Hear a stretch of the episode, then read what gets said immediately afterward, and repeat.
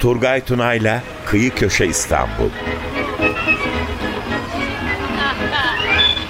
Üsküdar'a giderken aldı bir yağmur Üsküdar'a giderken aldı bir yağmur İstanbul'da mekanlar, olaylar ve insanlar.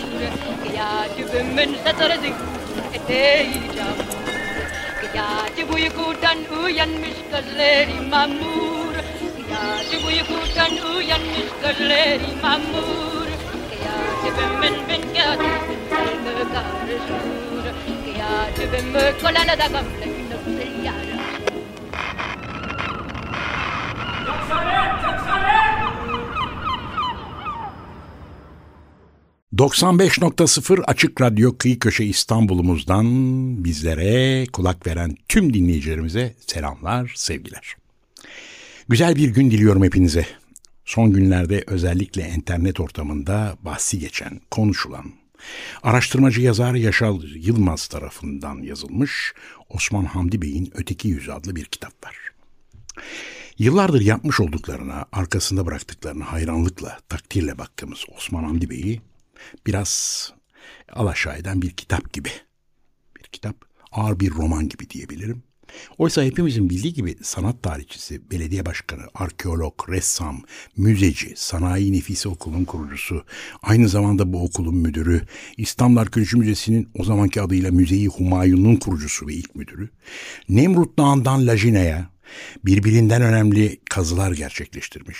Hepsinden öte Lübnan'da Sidon kazılarında gün ışığına çıkardığı Krallar Mezarlığı'ndaki birbirinden muhteşem layıkları Müzeyi Humayun'a kazandırmış. Çıkardığı Asarı Atika nizamnamesiyle tarihi eserlerin yurt dışına kaçırılmasının büyük bir ölçüde önüne geçmiş. Dünya arkeoloji tarihine adını altın harflerle yazdırmış tabloları Louvre Müzesi'nde sergilenen aydın, sanatçı, bilge, yaşadığı dönemde adımları çok ileride olan bir adam Osman Hamdi Bey. Aslına bakarsak yazar Yaşar Yılmaz daha önce yazmış olduğu birkaç kitabında da görüldüğü gibi iyi bir araştırmacı.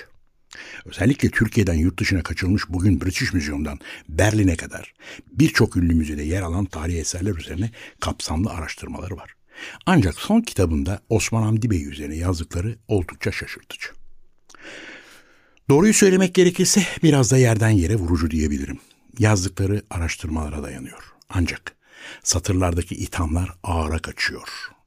Evet, şimdi bu konuyu biraz daha açıp bir başka Osman Hamdi Bey araştırmacısı Emre Caner ile konuşup tartışacağız. Emre Caner'in ilk baskısı 2008 yılında çıkmış ve bugüne kadar 20 baskı yapmış muhteşem bir kitabı var. Adı Kaplumbağa Terbiyecisi. Kitabın arka kapağını çeviriyor ve sizlere okuyorum. Tablo bittiğinde Osman Hamdi Bey başyapıtına baktığını hemen anladı. Sonuçtan hayli memnundu. Ama resmi görenler tabloda ne anlatıldığını anlamakta zorlanmışlardı. Birbirlerine kaplumbağa terbiyecisi diye eski bir mesleğin olup olmadığını soruyorlardı. En okumuş yazmışlar bile böyle bir meslekten söz edildiğini hiç duymamışlardı. Nerede çalışırlardı bu adamlar? Sirklerde mi? Yoksa saray bahçesinde mi? Kimse bilmiyordu. Osman Hamdi Bey de hayatı boyunca kimsenin bilmediği meslekler yapmıştı. Ressam olmuştu en başta, sonra müze müdürü, bir arkeolog, ardından da Güzel Sanatlar Akademisi müdürü. Onun kaplumbağa terbiyecisinden bir farkı yoktu aslında. Evet, değerli araştırmacı yazar Emre Caner. Öncelikle stüdyomuza hoş geldin. Hoş bulduk davetiniz için. Teşekkür ediyorum. Bize teşekkür ederiz. Çünkü önemliydi. Ee, senin gelmen buraya, seninle bu güzel sohbeti yapmak e, çok da arzu ediyordum birkaç e, günden, birkaç aydan, bir iki aydan beri.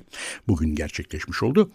Kaç kitap oldu bugüne kadar? Onu sormak istiyorum. Ee, benim yayınlanmış yedi kitabım var şu ana kadar. Ee, ilk kitabım Toprak ve Kadın 2004 yılında yayınlanmıştı. Ee, 20 yıldır e, yazmaktayım. Kafamdan geçenleri bir şekilde aktarmaktayım okuyuculara. Senin bir de çok güzel bir kitabın da Mihri Müşfik Hanım. Evet Mihri Müşfik Hanım'ın izinde. Ya. Tam bir biyografik roman olmasa da Mihri Müşfik Hanım'ın e, izini sürmeye çalıştığım, okuyuculara tanıtmaya çalıştığım başka bir çok kitabım. fazla bilinmiyor. Senin evet. kitabınla çok şey öğrenmiş oluyoruz. Sağ olun. Onun hakkında. Bir de şey var galiba Jön Türklerle ilgili. Bu. Evet Paris sevdası aslında benim son dönemde e, en çok üzerinde durduğum konu Osmanlı Türk modernleşme hareketi hı hı. ve bu hareketin motivasyonunu da e, araştırıp yazmaya çalışırken e, ister istemez Avrupa'daki modernleşme hareketiyle de bazı kıyaslamalar e, yapıyorum. E, Paris Sevdası kitabı aslında Osmanlı aydınlarının e, işte Şinasi'den, Namık Kemal'den başlayıp Ahmet Rıza'ya, e, Yahya Kemal'e kadar uzanan bir kuşağın Paris şehriyle ilgi, e, ile kurduğu ilişkiyi anlatmaya çalışıyorum ama sadece Paris şehriyle kurulan ilişki olarak görmemek lazım. Osmanlı modernleşme e, tarihinde serüveninde Paris çok kilit bir şehir. E, bu aydınların oraya hangi dönemlerde gittiği, oralarda neler yaptığı ve hepsinden önemlisi de e, ülkelerine döndükten sonra oradan buraya ne gibi kültürel transferler e, yaptığını özetlemeye, anlatmaya çalıştığım e, bir kitaptı Paris Sevdası. O da yayınlanmış son kitabım. E, bunların içinde en çok baskı yapan Osman Hamdi Bey'i anlatan evet. Kaplumbağa Terbiyesi değil mi? Evet. Evet. Aslında sen titizlikle araştıran bir ve araştırıp da bulduğu ayrıntıları çok güzel bir şekilde romanlaştıran bir yazarsın. Evet, teşekkür ederim. Romanın da tabii şöyle bir avantajı oluyor. Hani geniş kitle kitlelere Hı-hı. ulaşmasında belki e, daha kolay anlamaları, tabii ki. o tarihi Hı-hı. veyahut da daha kolay e, sevebilmeleri neredeyse sınırsız bir okuyucu potansiyeli oluyor. Oluşuyor romanın. tabii. Evet. Öyle bir şey olduğu zaman. Tabii o da ayrı bir şey yani yaz, yazmak tamam yazarsın çeşit çeşit şeyler yazarsın ama roman yazmak da ayrı bir yetenek. Evet. Nasıl tiyatro eseri bir senaryo yazılır edilir. Aynen onda bir başka türlü bir yeteneklilik isteyen tarafı var. Senin bu kitabını yani Kaplumbağa Terbiyecisi'ni üç kez keyifli okumuş bir okurum. Onu da söyleyeyim ben sana. Öyle yani büyük keyif alıyorum. Bazı şeyleri hatırlamak için falan da. Bugüne kadar okumuş olduğum Osman Hamdi Bey üzerine yazılmış en kapsamlı, en ayrıntılı kitap. Onu söyleyeyim çünkü çok meraklıyım. Osman Hamdi Bey'de yıllardan beri mesleğim, e, meslek yaptığım mesleklerden birisi rehberlik. Tabii ki bizleri çok ilgilendiren arkeolojiyle ilişkili, arkeolojinin babası diyoruz biz buna. Bu İstanbul Arkeoloji gittiğin zaman zaten müdüründen tut da bütün arkeologlara kadar bu yıllardan beri böyle bir pir. Evet. O Osman Hamdi Bey yokuşundan çıkarsın yukarılara doğru müzeye girmeden önce. Orada hep onun adı, inersin, çıkarsın. Hele o mesleği yapıyorsan, o müzeye gidip geliyorsan bütün bir hayatın boyunca ya, yani çalışma hayatın boyunca hep Osman Hamdi Bey'le hep yan yana olursun öyle diyelim. ee, araştırmalarını Paris'te geçen yılları, evliliklerini, çalışmalarını çok güzel bir şekilde kaleme alıp anlatmışsın. Ee, biraz bize bunu açar mısın? Çünkü onun gidiş var Paris'e ondan sonra Şimdi, oralarda.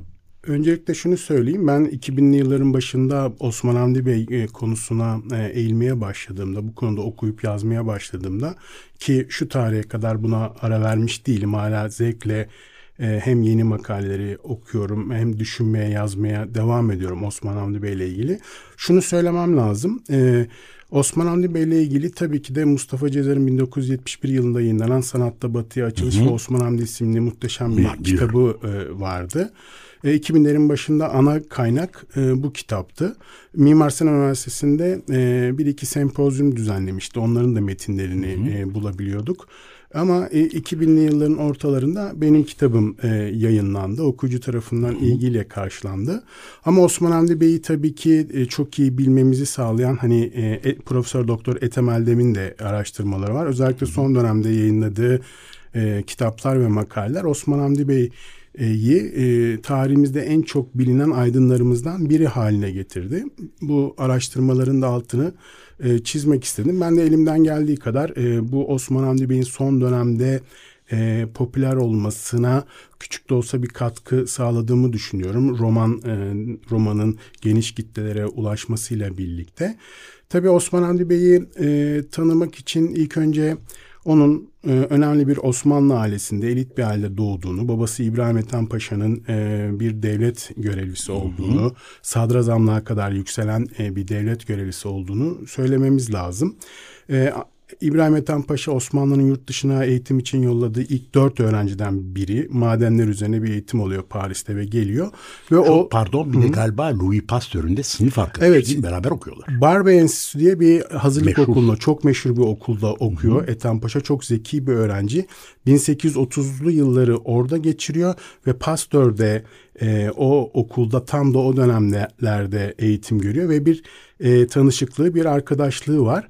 E, bunu hani biraz şüpheli bulan araştırmacılar da vardı ama ben Paris Sevdası kitabında e, şöyle bir belgeye denk gelmiştim. Bibliothèque Nationale France'ın.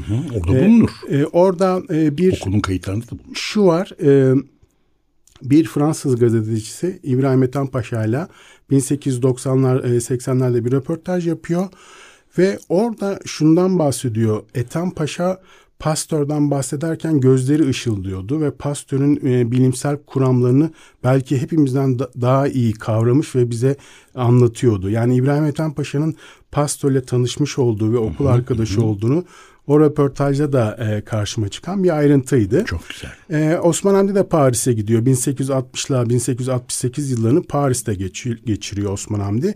Belki de kişiliğini oluşturan şehir Osman Hamdi'nin Paris.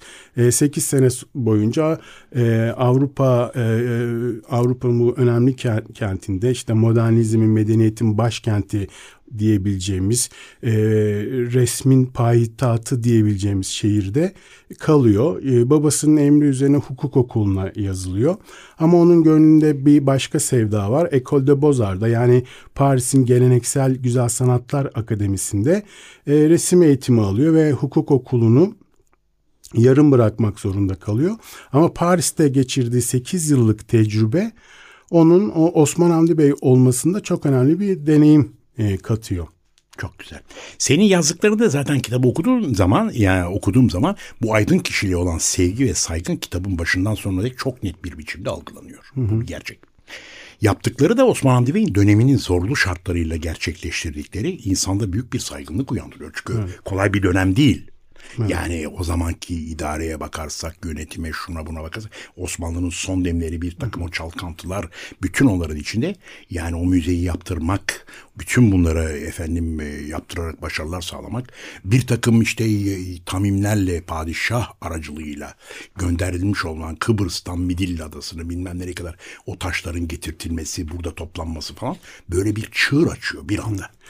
Ben de e, bu fikirdeyim. Aslında Osman Hamdi Bey'in e, bir anlamda mucizevi tarafı e, tam da bahsettiğiniz e, bu konu. Yani şunu demek istiyorum. Osman Hamdi Bey yapıp ettikleriyle aslında e, kendi toplumundan gerekli ilgi, alakayı e, ve motivasyonu tam olarak e, bence bulamamış e, bir insan. Bu da yapıp ettiklerinin daha fazla e, değerli kılıyor benim gözümde. Örneğin mesela müze konusu Osman Hamdi Bey'in en önemli e, bence yarattığı evren. Yani şöyle bir şey söyleyebiliriz. E, bizim biz müze deyince günümüzdeki gibi müze hayali canlanıyor kafamızda. Yani önünde sıraların olduğu, işte biletlerin e, kesildiği, geniş kitlelerin ziyaret ettiği bir müze. Halbuki o, şunu söylemek lazım. Osman Hamdi Bey'in müzesi e, ziyaretçisiz bir müze. Evet. Yani e, gerekli ilgi ve alakayı e, bulamayan bir müze ama buna rağmen Osman Hamdi Bey onu var ediyor hem dış binasıyla hem içindeki eserlerle e, müze adeta kendi eserlerini saklayan e, gelecek kuşaklar için koruyan bir yapı olduğu gibi kendisini de e, gelecek kuşaklar için biriktiren, kollayan bir yapıya bir öyle e, bir şey e, bürünüyor. Bürünüyor Tabii. mecburen. Çok güzel. Evet Emre Caner Üstad'ım sohbetimize şöyle bir ara verip güzel bir müzik dinleyelim? Evet. Osman Hamdi Bey'in yaşadığı döneme gidiyoruz. Onu da muhakkak ki severek dinlemiş olduğu bir ünlü çağdaşı. Tamburu Cemil Bey ve onun güzel bestelerinden Çeçen Kızı dinliyoruz. Peki güzel bir şekilde Osman Hamdi Bey'in yaptıklarını kitabın paralelinde, o çalışmaların paralelinde bizlere anlattın, dile getirdin. Peki bütün bunlara rağmen şimdi geliyorum asıl konuya. Evet. Osman Hamdi Bey'in Öteki Yüzü adlı kitapta kendisi hakkında yazılmış olanlar hakkında ne düşünüyorsun? Şimdi ben kitabı ilk çıktığında tartışmalar e, başladığında alıp okudum. Kendi görüşlerimi de e, Osman Hamdi Bey'i sevmeye devam edebilir miyiz başlıklı bir yazıyla anlattım. Bunu da dileyen dinleyiciler internette bulabilirler. Ee, en başta şunu söyleyeyim. Ee, bu kitabı bir eleştiri kitabı olarak göremedim ben. Daha çok bir karalama kitabı olarak gördüm. Ee, bir e, putları yıkma kitabı da değil. Çünkü putları yıkmanın da bir e, adabı vardır E, ve bunun üzerine tartışılabilir. Ama Evet. e, işte vatan haini, milli duygulardan yoksun. e, Bunları işte, yazmaya gerek yoktu. bun- yani kumarbaz, e, daha İşte bunlar yani inanılmaz ifadeler var. E, o yüzden Beni de şaşırtan bu e, bir oldu. e, tartışma ortamı ol- e, olduğunu düşünmüyorum. Hiçbir yerde de kumar oynadığına dair hiçbir belge, Yani ne gazete. mesela lise mezunu Ya diyor yok adamın ve kumar oynayacak. liyakatsızlık da suçluyor. Halbuki yani e, 1880'lerde bu göreve hazır Osmanlı'da yetiştirilmiş e, işte akademiler, arkeoloji enstitüleri vardı da e, bir sürü insan bekliyordu da Osman Hamdi Bey oraya hani damdan düşer gibi geldi fikrine katılmıyorum. Zaten müze komisyonunun bir üyesiydi müdür olmadan önce. Uzun Evet, yıllar tabii, orada tabii. çalışmıştı. İşte Paris tecrübesi bu bu konulara ilgisi onu oraya getirdi. Bu ayrı bir e, Yani lise mezunu olup olmak bir problem değil. Bir de şu var. Okul mezunu da olabilirsin ama sen Osmanlı bak. aydınları zaten otodidak karakterlidirler. Yani mesela Şinasi de Namık Kemal de ilk Osmanlı aydınlar kuşağı düzgün bir örgün eğitim almamış, kendini yetiştirmiş kişilerdir. Bun- yani buna rağmen ki Osman Hamdi onların yanında gerçekten e, çok önemli bir eğitim alıyor. Lise mezunu ve liyakatsizlik vurgusu zaten bir art niyet göstergesi olarak okuyorum ama son olarak şunu söylemek isterim bu konuda. Ee, bir tarihsel karakterin, bir tarihsel figürün önemini an- anlayabilmek için bence kendimize şu soruyu sormamız lazım. Yani ondan öncesi neydi? Soruları çoğaltabilirim. Osman Hamdi Bey'den önce Osmanlı müzeciliği neydi? Tabii. Osman Hamdi Bey'den önce arkeoloji neydi? Osman Hamdi Bey'den önce Sanayi nefise neydi? Evet, Güzel Sanatlar Akademisi eğitimi Osmanlı'da neye tekabül ediyordu? Osmanlı resmi neye tekabül Bir de ediyordu? bakarsak kaçırılan bütün o kadar tarihi eser Türkiye'den hatta padişahın rızasıyla al bunu götür. Çok var. Al şu sana hediye. Evet. Yani Osman Hamdi Bey 1881'de bu göreve geldiğinde e, durum neydi ve 1910'da vefat ettiğinde durum neydi? Buna baktığımız zaman Osman Hamdi Bey'in çok kurucu ve çok devrimci bir figür olduğunu net bir şekilde görebiliyoruz. E, Çinili Köşk'te başlayan bir müze macerası Osman Hamdi Bey öldüğünde e, 200 metrelik bir ön cepheye sahip, içinde 10 bin metrekarelik bir teşhir alanına sahip e, çok önemli bir müzeyle e, noktalandı ve bu müzeyi hem dış Dünyaca yapısıyla müzelerden biri bu aslında hem içindeki Hem koleksiyonla. Osman Hamdi Bey var etti. Önce bunun takdirini kendisine e, bir şekilde iletmemiz lazım. Doğru. E, Dediğiniz gibi arkeoloji müzesi e, dünyayla kıyaslanabilecek belki de yegane müzemiz. Çünkü Eğer Topkapı biz ben mesela turizmin içinde olan bir insan olarak söylüyorum. Topkapı Sarayımız olmasaydı, Ayasofya'mız, Sultanahmet Camimiz olmasaydı bir numaralı gezilecek Evet. yer başta arkeoloji. ama içindeki Böyle. Koleksiyonuyla, biriktirme kültürüyle, kurumsal yapısıyla Tabii. gerçek anlamda bir müze, arkeoloji muhteşem müzesi. bir müze. Tam müze. Ee, o yüzden bu müzenin e, yaratıcısına e, bazı hataları, tartışabileceğimiz Olabilir, özellikleri olabilir. olmasına rağmen e, tabii. bu, bu, bu tarz sıfatların, bu tarz nitelemelerin Ben zaten sana onu verilmesi- sormak istiyorum. Yani yalnız kaçakçılık yaptığına dair yazılanlar değil, biraz özel hayatına da yapılmış itham ya da karalamalar Ya, var bu kitapta. kaçakçılıkla ilgili bir şey yok ama Yok. şu var. e, Sen- Bazı eserlerin e, kazı yapanlara Osman Hamdi'nin izniyle özellikle Hitit rolefleri Evet. gibi bazı şeylerin e, o dönem için kendi müzesi için e, prestij sağlamayacağını düşünmüş de olabilir. Verildiğine dair birkaç dilekçe var o, o tabii kitapta. Yani bütün yaptıklarını e, bu birkaç dilekçe yüzünden bu sıfatlarla e, Anmak, net- anmak çok kötü. çok Bilmiyorum yanlış. yani kitap satılsın diye mi oldu böyle bir şey? Neden oldu? Ben de şaşırtmışım. Şaşırtma. Çünkü bir tarafta bakıyorum ben aslında bir araştırmacı olarak da e, kendisi e, bilmiyorum yani güzel şeyler de yazmış daha önceden. Daha doğrusu bu konuda kaçakçılık üzerine epey efendime söyleyeyim yapmış olduğu araştırmalar var. Yaşar Yılmaz'ın başka kitapları da var. Ama bu Ama- kitap beni tamamen şaşırttı Üslup kaldı. ve öyle tarz durumda. çok evet, yanlış. Çok şaşırdım kaldım. Peki söyleşimizi bitirirken sana soracağım daha doğrusu sormak istediğim son soru. Sen Osman Hamdi Bey'in tarihi eser kaçakçılığı yaptığına inanıyor musun? Şimdi yazılıyor ediliyor sor. Bunu şey yapan var. Demin de söyledin aslında böyle bir şey yok dedin. Yok böyle bir şey yok. Yani böyle bir iddia da yok aslında Tabii, bakarsanız. Yok aslında burada çıkmış bir şey değil mi bu? evet, yani, yani e, bunu da burada açıklamak istiyorum tabii dinleyicilerimiz de duysun etsin. Yani kaçakçılık kavramı kitapta da hatırlamıyorum yani geçtiğini. Tabii. Ee, bu e, sadece e, o dönemin Artık basında medyada öyle şeyler yazanlar oldu. İnternette Evet. yok kaçakçı, Evet yok Twitter'da gördüm. Evet, ben de gördüm. görüyorum. Yani iş o noktaya kadar geldi. Geldi. Eğer böyle ithamlarda bulunursanız evet gelebilir. Aslında ben kadar. de senin gibi düşünüyorum. Yani tarihsel kaçakçılığının önlenmesi için büyük çalışmalar yapan Ve bunu çok iyi bir şekilde başaran bir Osman Hamdi Bey var. Bu yatsınamaz. Aslında ben de senin gibi düşünün dedim. Yani yaşamış olduğu dönem Osmanlı'nın son demlerini yaşamış olduğu oldukça çalkantılı bir evet. dönem. Bu dönemde padişahın rızasıyla yurt dışına adeta hediye olarak gönderilen tarihi eserler var. Bunları yavana atmayalım. Onun dışında Osman Hamdi Bey de bazı eserlerin gönderilmesi de zorunlu olarak rıza göstermiş. Belki de istemeyerek onay vermiş. Değil mi? Evet. Yani belki de istemiyordu ama onu da zorlayan bazı şeyler de var Tabii çok arkada siyasi bir olay aslında arkeoloji tabii, denilen 19. Tabii. yüzyıl arkeolojisi devletler arası politikanın da doğru, işin içine doğru. karıştırır. Büyük güç dengelerin döndüğü bir olay ve Osman Hamdi Bey işte Osman Efendi, Makridi Bey falan birkaç bir elin parmağı kadar e, sayabileceğimiz isim koca bir imparatorluğun toprakları üzerinde kazı yapabiliyor. E, bu nedenle e, yabancı ekipler de e, burada varlar. Onları zaten bir şekilde yasaklamak e, siyasi konjüktür yüzünden mümkün değil. Yani Osman Hamdi Bey çok büyük güç dengeleri arasında e, bir şekilde yürümeye çalışıyor ve e, çok da başarılı oluyor aslında.